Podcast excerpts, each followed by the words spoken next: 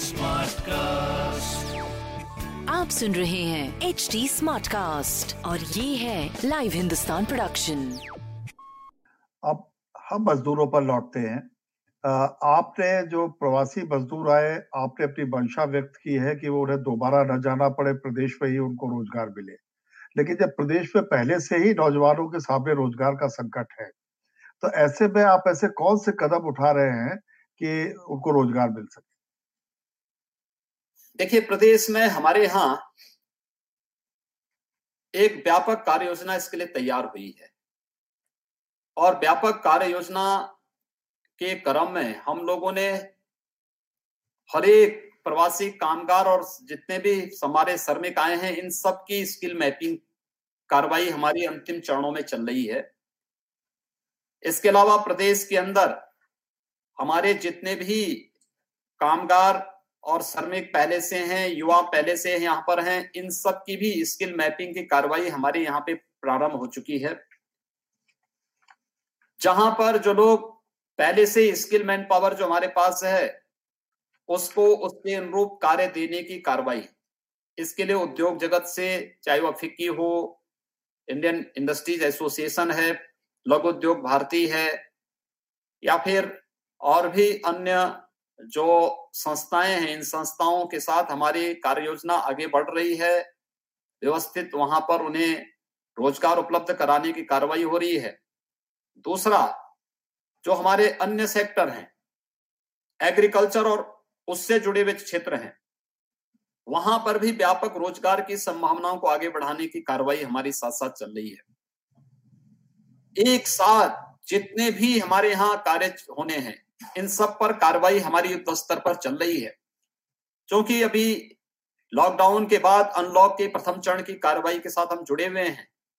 तो स्वाभाविक रूप से इस समय हमारी प्राथमिकता इस बात को लेकर के है कि पहले सबको हम बेहतर स्वास्थ्य की सुविधा उपलब्ध करवा सकें और उस योजना के साथ उन्हें जोड़ने की कार्रवाई कर सकें, जिससे वे स्वस्थ रह सकें और इसके लिए हर एक प्रवासी कामगार और श्रमिक को जहाँ हम लोगों ने राशन किट उपलब्ध कराया है, भरण पोषण भत्ता उपलब्ध करवा रहे हैं, स्किल मैपिंग के साथ हम उनको जोड़ रहे हैं। वहीं उनको हम व्यवस्थित रूप से सेवायोजन और रोज़गार से जोड़ने और उनको सामाजिक और आर्थिक सुरक्षा की गारंटी के साथ भी हमारी सरकार कार्य कर रही है।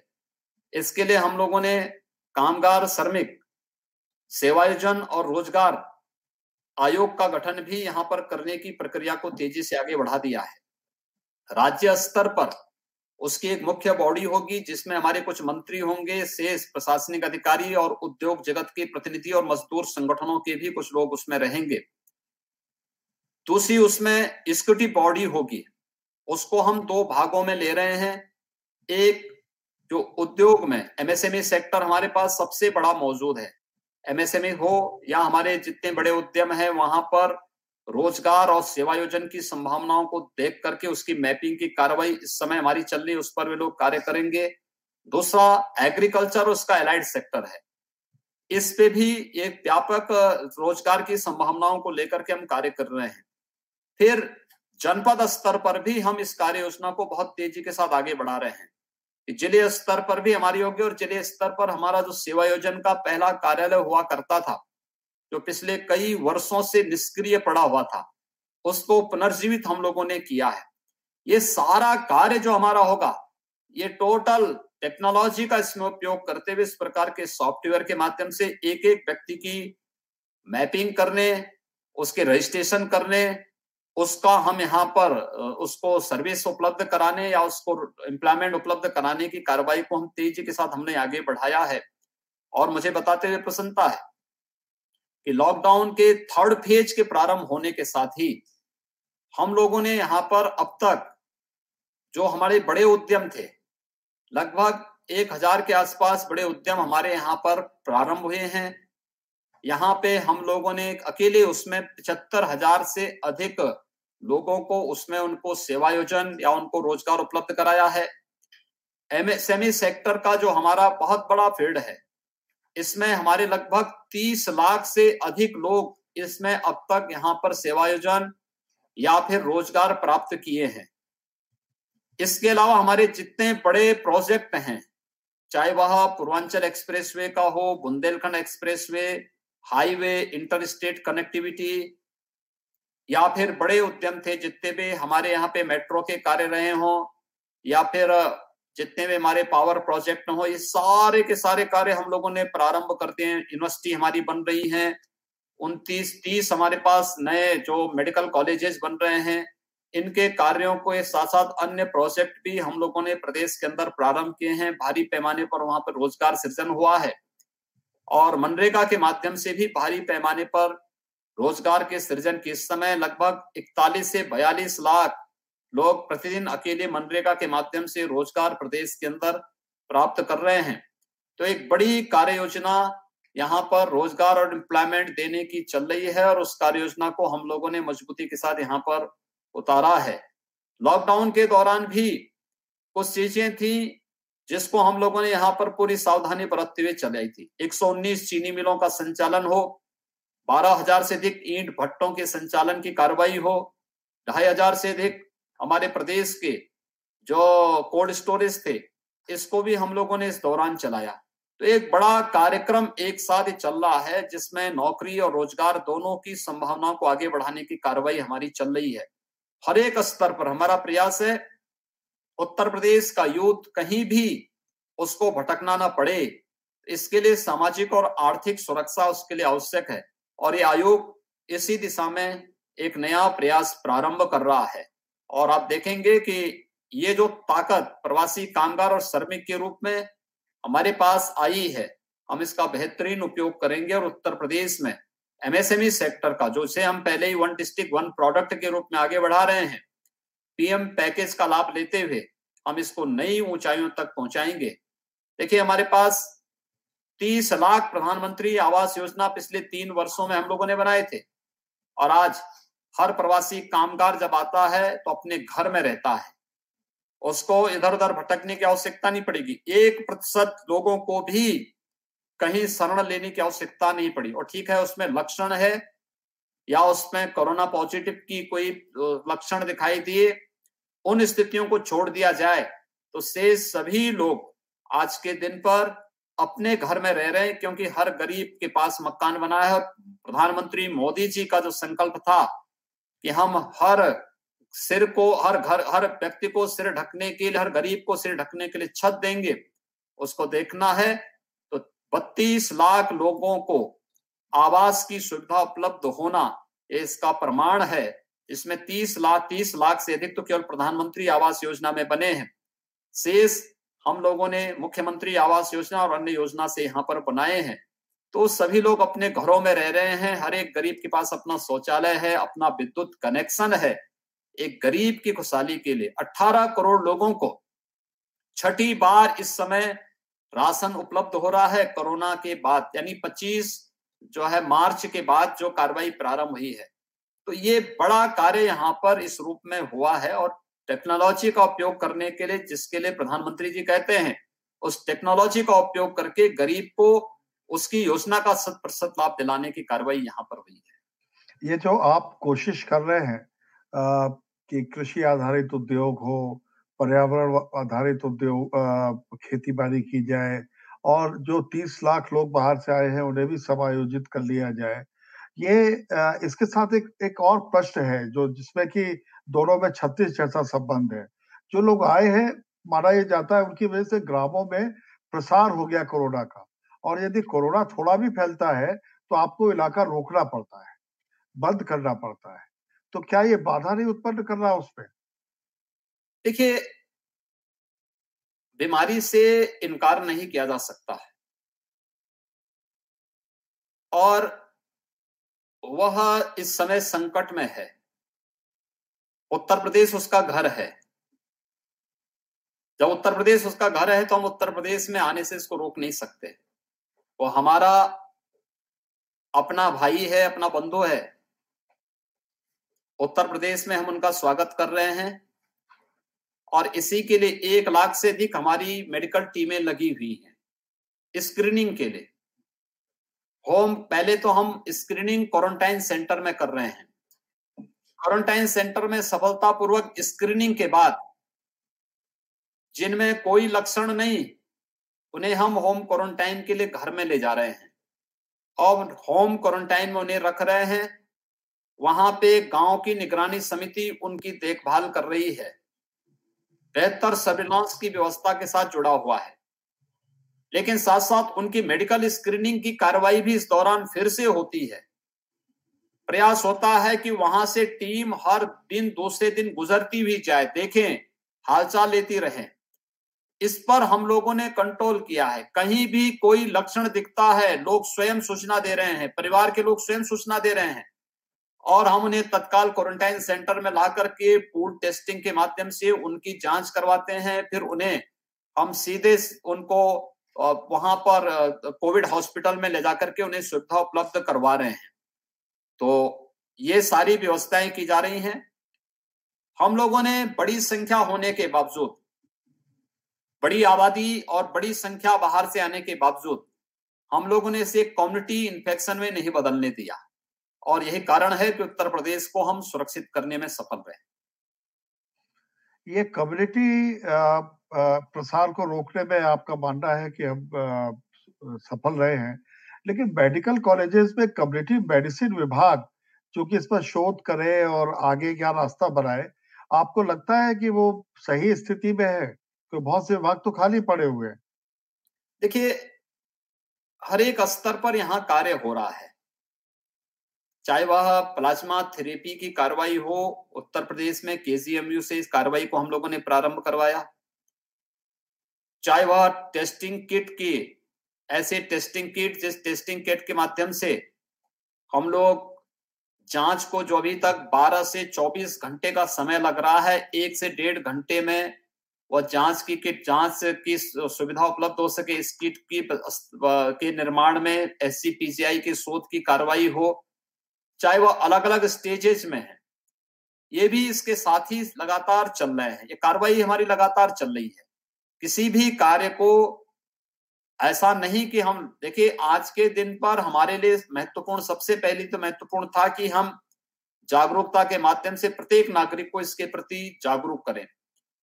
दूसरा, उसको बेहतर उपचार की व्यवस्था दें। और उपचार के साथ ही और बेहतर कैसे इसमें किया जा सकता है? तो ये बहुत सारे अनुभव एक साथ चले हैं और उसी का लाभ यहाँ पर प्राप्त हो रहा है। हमारे सभी स्वास्थ्य विशेषज्ञ पैरामेडिक्स नर्सिंग स्टाफ या फिर जितने भी अन्य इस फ़ील्ड में काम करने वाले कोरोना वॉरियर हैं, ये सभी लोग युद्ध स्तर पर लग करके इस कार्य योजना को आगे बढ़ा रहे हैं। ये मैं फिर रोज़गार पे लौट, लौटना चाहूँगा, क्योंकि वो एक बहुत बड़ी समस्या है। आपने आयोग भी बनाया और श्रम सुधार करने में उत्तर प्रदेश सबसे आगे रहा, जिसकी बड़ी चर्चा हुई हर तरफ़। पर इसके साथ ही श्रमिक अधिकारों का भी प्रश्न है कि श्रमिक अधिकार सुरक्षित करते हुए व्यवसायिक गतिविधियों को कैसे बढ़ाया जाए? इसके बारे में आप क्या कहना चाहेंगे? देखिए, हमें एक बात को ध्यान रखना होगा। कि उद्योग चलेंगे तो एक चलता फिरता उद्योग ही श्रमिकों की सुरक्षा की गारंटी भी दे पाएगा।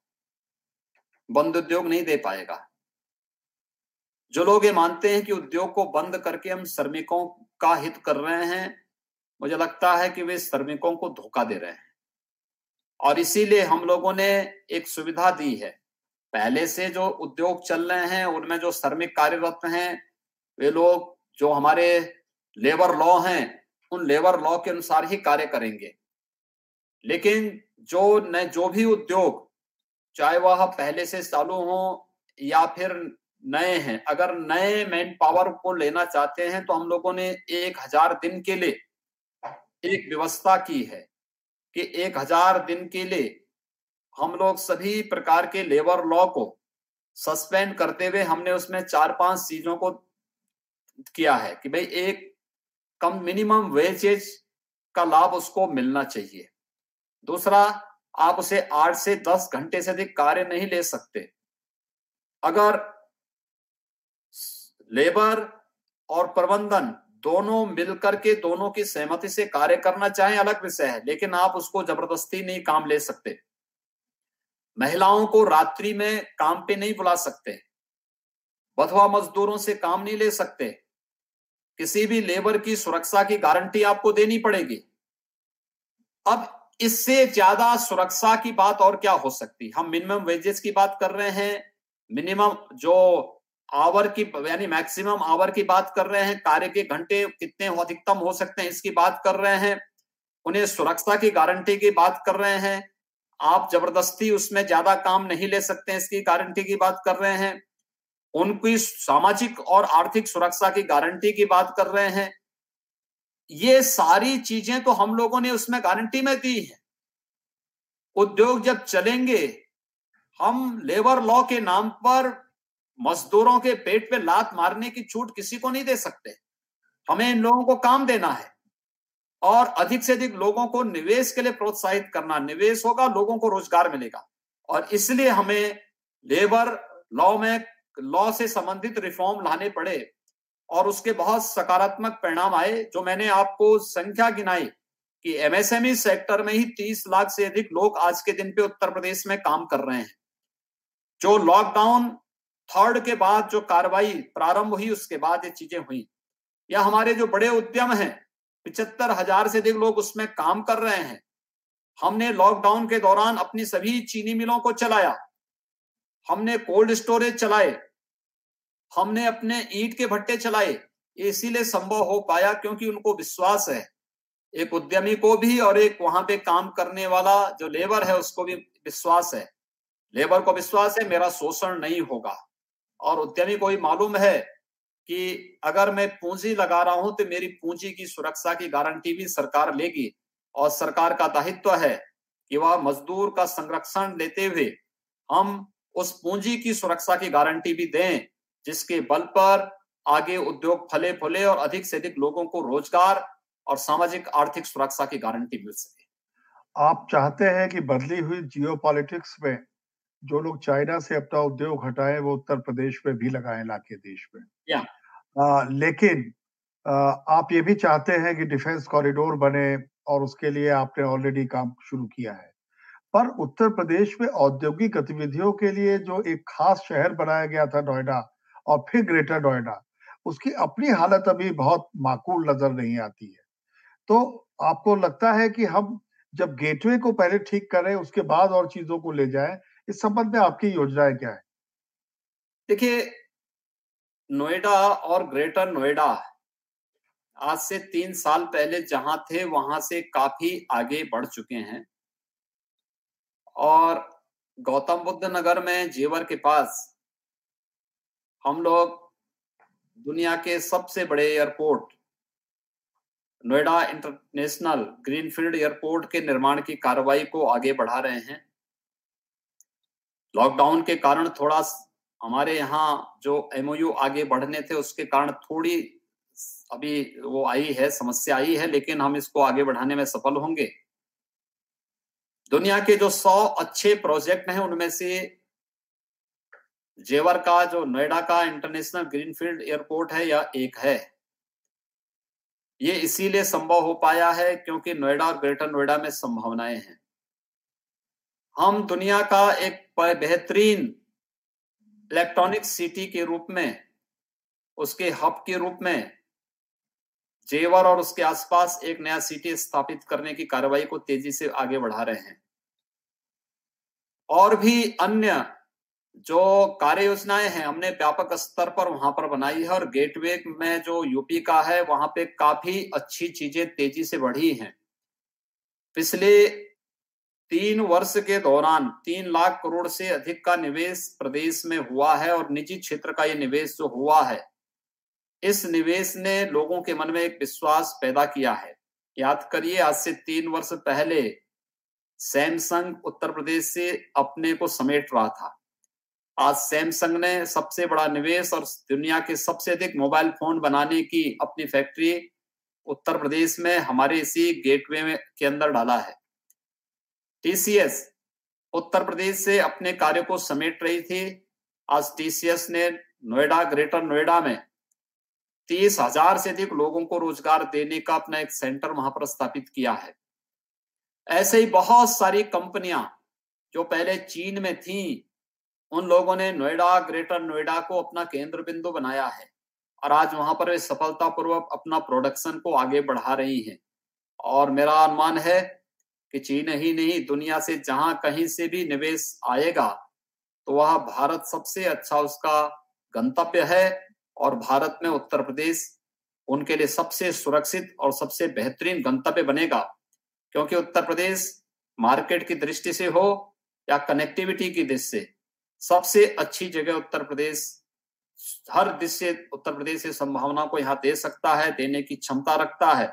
और हम ये सुविधा यहाँ पर, उसके लिए हमारी जो सेक्टोरियल पॉलिसीज़ हैं, उसमें व्यापक संशोधन करते हुए नए निवेश के लिए हम लोगों ने सबको तैयार किया है। आपका बहुत ही महत्वाकांक्षी प्रोजेक्ट है ईस्टर्न हाईवे ईस्टर्न यूपी को जोड़ने वाला। दूसरा बुंदेलखंड हाईवे और हाईवे इस समय पूरी दुनिया में ज़रूरी है विकास के लिए। पर क्या कोविड की वजह से आपके प्रोजेक्ट लेट हो रहे हैं? आपको लगता है कि आप उसकी समय सीमा नहीं तय कर पाएँगे? देखिए, हमारा लक्ष्य था पूर्वांचल एक्सप्रेस वे के लिए कि हम पूर्वांचल एक्सप्रेस वे को दीपावली की पूर्व संध्या पर राष्ट्र को समर्पित करेंगे। लेकिन कोरोना संकट के कारण लगभग दो महीने हमारे बीच में बाधित हुए कार्य, फिर से कार्य हमारा प्रारंभ हो गया है। स्वाभाविक रूप से जब एक बार स्पीड से हम चल रहे हैं और अचानक हमें रुकना पड़ता है तो फिर से स्पीड बनाने में थोड़ा समय लगता है। लेकिन हमारा प्रयास होगा कि मेन हाईवे हम लोग दिसंबर 2020 तक उपलब्ध करवा देंगे और उसके बाद उनकी सर्विस लेन को बनाने में हमें तीन महीने और लगेंगे। कार्य हमारा फिर से प्रारंभ हो चुका है। ऐसे ही बुंदेलखंड एक्सप्रेस वे पर भी हमारा कार्य प्रारंभ हो चुका है। और हमारा प्रयास होगा कि तीसरा जो हमारा हाईवे है, एक गोरखपुर लिंक का है, उस पर भी हमारा कार्य प्रारंभ होने जा रहा है। लेकिन सबसे बड़ा महत्वपूर्ण हमारा एक अन्य एक्सप्रेस वे बनने जा रहा है, वह है गंगा एक्सप्रेस वे अभी मेरठ से प्रयागराज तक जोड़ने की कार्रवाई, इसकी डीपीआर आदि बन चुकी है और हमारा प्रयास होगा कि हम इस वर्ष के अंत तक इस कार्य को भी प्रारंभ करेंगे। इसके लिए हम लोगों ने सारी व्यवस्थाएँ प्रारंभ कर दी हैं। बहुत सारे लोगों ने इसमें रुचि दिखाई है।